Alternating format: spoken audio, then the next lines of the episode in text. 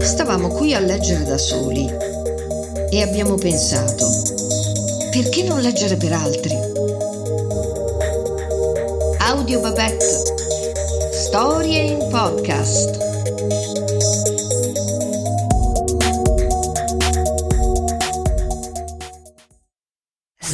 Smesso che fu di nevicare, Pinocchio, col suo bravo abbecedario nuovo sotto il braccio, prese la strada che menava alla scuola e strada facendo fantasticava nel suo cervellino mille ragionamenti e mille castelli in aria, uno più bello dell'altro. Oggi alla scuola voglio subito imparare a leggere e domani poi imparerò a scrivere e domani l'altro imparerò a fare i numeri e poi con la mia abilità guadagnerò molti quattrini e coi primi quattrini che mi verranno in tasca voglio subito fare al mio babbo una bella casacca di panno. Ma che dico di panno? Gliela voglio fare tutta d'argento e d'oro e coi bottoni di brillanti. Mentre tutto commosso diceva così, gli parve di sentire in lontananza una musica di pifferi e di colpi di gran cassa. Pippipi, pippipi, zum, zum, zum, zum. Si fermò e stette in ascolto. Che cosa sia questa musica? Peccato che io debba andare a scuola, se no Pippipi, pippipi, zum, zum, zum, zum. A ogni modo bisogna prendere una risoluzione, o a scuola o a sentire i pifferi. Pippipi, pippipi, zum, zum, zum, zum. Oggi andrò a sentire i pifferi e domani a scuola. Per andare a scuola c'è sempre tempo. E cominciò a correre a gambe. Quando ecco che si trovò davanti a un gran baraccone di legno dipinto di mille colori, in mezzo a una piazza piena di gente. Che cos'è quel baraccone? Leggi il cartello che c'è scritto e lo saprai. Lo leggerei volentieri, ma per l'appunto oggi non so leggere. Bravo bue, allora te lo leggeremo noi. Sappi dunque che in quel cartello a lettere rosse come il fuoco c'è scritto Gran Teatro dei Burattini. È molto che è incominciata la commedia? Comincia ora. E quanto si spende per entrare? Quattro soldi. Ah, mi daresti quattro soldi fino a domani? Te li darei volentieri, ma oggi per l'appunto non te li posso dare. Ah, per, per quattro soldi vendo. vendo la mia giacchetta. Ma che vuoi che mi faccia di una giacchetta di carta fiorita? Se ci piove su non c'è più verso di cavarsela di dosso. Vuoi comprare le mie scarpe? Sono buone per accendere il fuoco. Quanto mi dai per il berretto? Bell'acquisto davvero, un berretto di midolla di pane. Vuoi darmi quattro soldi di quest'abbecedario nuovo? Per quattro soldi l'abbecedario lo prendo io e il libro fu venduto lì su due piedi. Quando Pinocchio entrò nel teatrino delle marionette, accadde un fatto che destò una mezza rivoluzione. Bisogna sapere che il sipario era tirato su e la commedia era già incominciata. Sulla scena si vedevano Arlecchino e Pulcinella che bisticciavano fra di loro. La platea tutta attenta si mandava male dalle grandi risate nel sentire il battibecco di quei due burattini, quando all'improvviso, che è che non è, Arlecchino smette di recitare e voltandosi verso il pubblico accennando con la mano a qualcuno in fondo alla platea, comincia a urlare in tono drammatico Numi del firmamento, sogno o son desto? Eppure quello laggiù è Pinocchio. È Pinocchio! È Pinocchio! È il nostro fratello Pinocchio! Evviva Pinocchio! Pinocchio, vieni a gettarti fra le braccia dei tuoi fratelli di legno. A questo affettuoso invito Pinocchio spicca un salto e di fondo alla platea monta sulla testa del direttore d'orchestra e di lì schizza sul palcoscenico. È impossibile figurarsi. Gli abbracciamenti, gli strizzoni di collo, i pizzicotti dell'amicizia e le zuccate della vera e sincera fratellanza che Pinocchio ricevé in mezzo a tanto arruffio dagli attori, dalle attrici di quella compagnia drammatico vegetale. Questo spettacolo era commovente, non c'è che dire ma il pubblico della platea, vedendo che la commedia non andava più avanti, si impazientì e prese a gridare Vogliamo la commedia! Vogliamo la commedia! Allora uscì fuori il burattinaio mangiafoco. Un omone così brutto che metteva paura soltanto a guardarlo. Aveva una barbaccia nera come uno scarabocchio d'inchiostro e tanto lunga che gli scendeva dal mento fino a terra. Basta dire che quando camminava se la pestava coi piedi.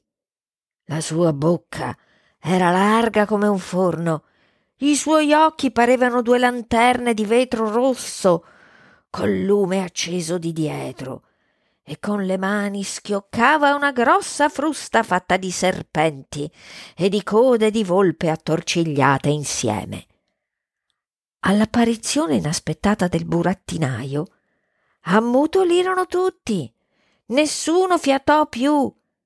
Si sarebbe sentito volare una mosca. Perché sei venuto a mettere lo scompiglio nel mio teatro? Stasera faremo i conti. Difatti, Finita la recita della commedia, il burattinaio andò in cucina, dove egli s'era preparato per cena un bel montone che girava lentamente infilato nello spiedo. Portatemi di qua quel burattino. Mi pare un burattino fatto di un legname molto asciutto e sono sicuro che a buttarlo sul fuoco mi darà una bellissima fiammata all'arrosto. No, babbo mio, salvatemi. Non voglio morire, non voglio morire. Pietà, signor Mangiafoco. Qui non ci sono signori. Pietà, signor cavaliere. Qui non ci sono cavalieri. Pietà, signor commendatore. Qui non ci sono commendatori. Pietà, eccellenza! A sentirsi chiamare eccellenza, il burattinaio, diventato tutto a un tratto più umano e più trattabile, disse a Pinocchio Tu sei un gran bravo ragazzo. La grazia è fatta.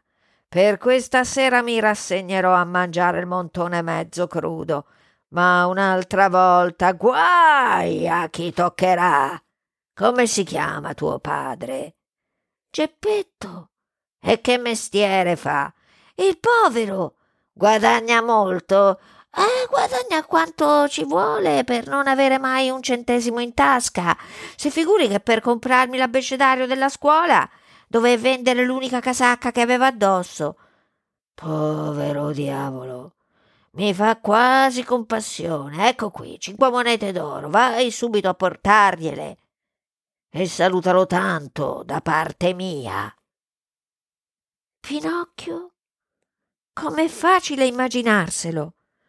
Ringraziò mille volte il burattinaio, abbracciò a uno a uno tutti i burattini della compagnia e fuori di sé dalla contentezza si mise in viaggio per tornarsene a casa sua. Ma non aveva fatto ancora mezzo chilometro che incontrò per strada una volpe zoppa da un piede e un gatto cieco da tutti e due gli occhi, che se ne andavano là là, aiutandosi fra di loro da buoni compagni di sventura. La volpe, che era zoppa, camminava appoggiandosi al gatto e il gatto, che era cieco, si lasciava guidare dalla volpe. Buongiorno, Pinocchio. Com'è che sai il mio nome?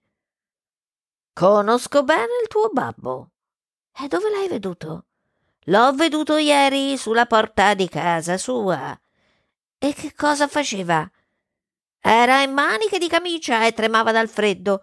Povero babbo, ma se Dio vuole da oggi in poi non tremerà più. Perché?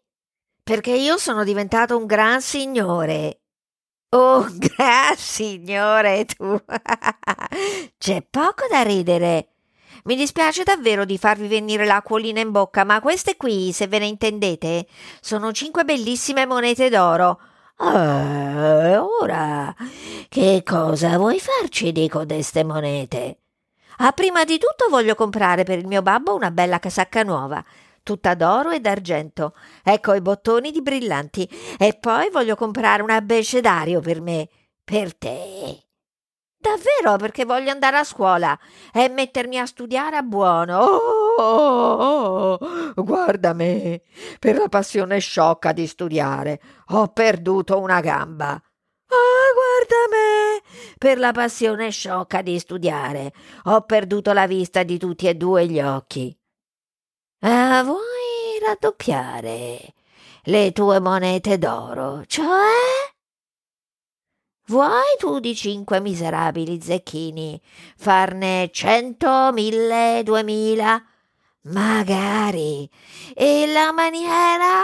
Oh, la maniera è facilissima. Invece di tornartene a casa tua dovresti venire con noi. E dove mi volete condurre? Nel paese dei Barbagianni. Bisogna sapere che nel paese dei Barbagianni c'è un campo benedetto, chiamato da tutti il campo dei miracoli. Tu fai in questo campo una piccola buca e ci metti dentro, per esempio, uno zecchino d'oro. Poi ricopri la buca con un po' di terra e la sera te ne vai tranquillamente a letto.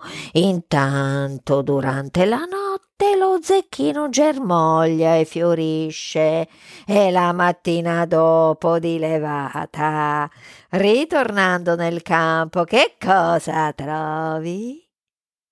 Trovi un bell'albero carico di tanti zecchini d'oro, quanti chicchi di grano può avere una bella spiga nel mese di giugno. Sicché se, se, se io sotterrassi in quel campo i miei cinque zecchini, la mattina dopo quanti zecchini troverei? Oh, è un conto facilissimo. Un conto che puoi farlo sulla punta delle dita.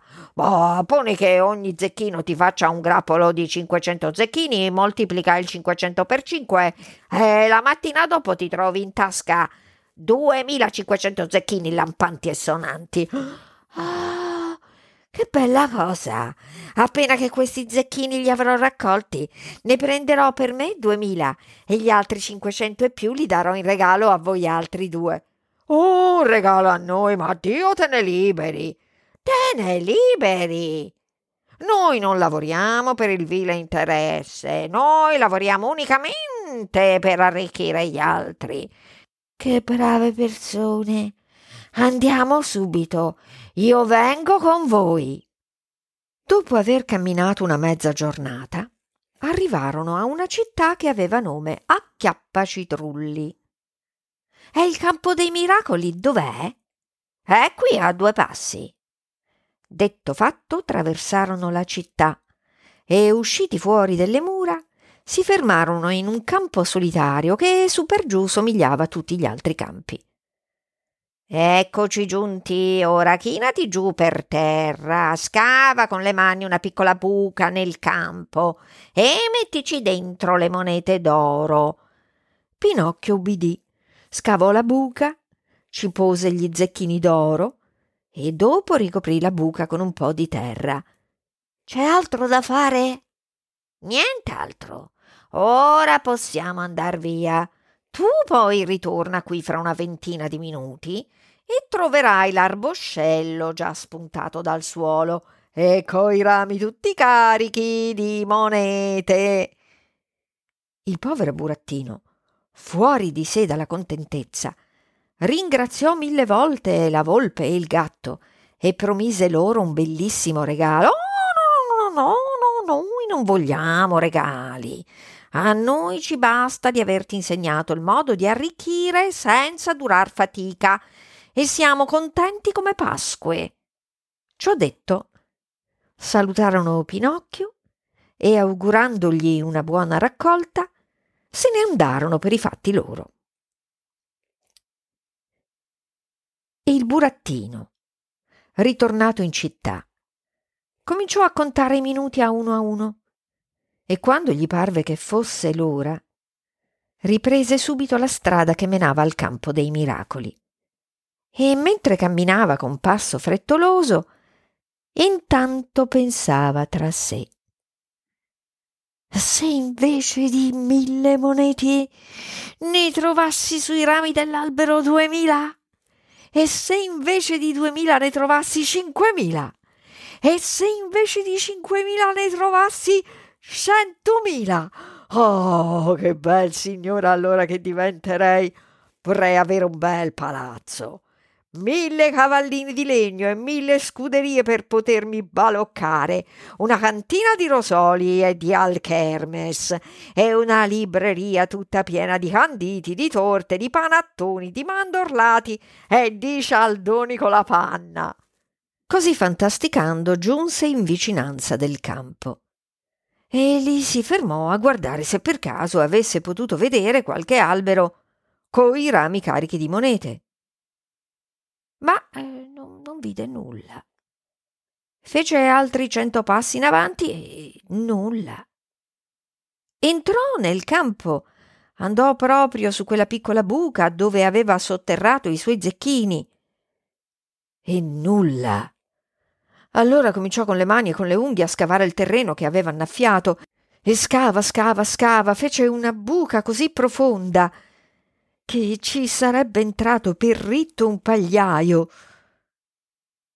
Ma le monete non c'erano più. Oh, che disgrazia, che disgrazia! E me la merito perché io sono un burattino testardo e piccoso e voglio sempre fare le cose a modo mio, senza dar retta a quelli che mi vogliono bene e che hanno mille volte più giudizio di me. Ma da questa volta in là faccio proponimento di cambiare vita e di diventare un ragazzo a modo e ubbidiente. Tanto ormai l'ho bello e visto che i ragazzi a essere disubbidienti ci scapitano sempre e non ne infilano mai una per il su verso. E il mio babbo mi avrà aspettato. Allora ebbe una specie di tristo presentimento e datosi a correre con quanta forza gli rimaneva nelle gambe, si trovò in pochi minuti su una spiaggia. La spiaggia era piena di gente che urlava e gesticolava guardando verso il mare. Che cosa è accaduto? Gli è accaduto che un povero babbo, avendo perduto il figliolo, gli è voluto entrare in una barchetta per andare a cercarlo di là dal mare e il mare oggi è molto cattivo e la barchetta sta per andare sott'acqua. Dov'è la barchetta? Eccola là, laggiù, diritta al mio dito. Gli babbo! Gli babbo! Voglio salvare il mio babbo! Pinocchio, di vetta uno scoglio si gettò in mare essendo tutto di legno, galleggiava facilmente e nuotava come un pesce. Ora si vedeva sparire sott'acqua portato dall'impeto dei flutti, ora riappariva fuori con una gamba o un braccio, a grandissima distanza dalla terra. Alla fine lo persero d'occhio e non lo videro più. Oh, povero ragazzo! E che orribile nottata fu quella. Diluviò, grandinò, tonò spaventosamente e con certi lampi che pareva di giorno.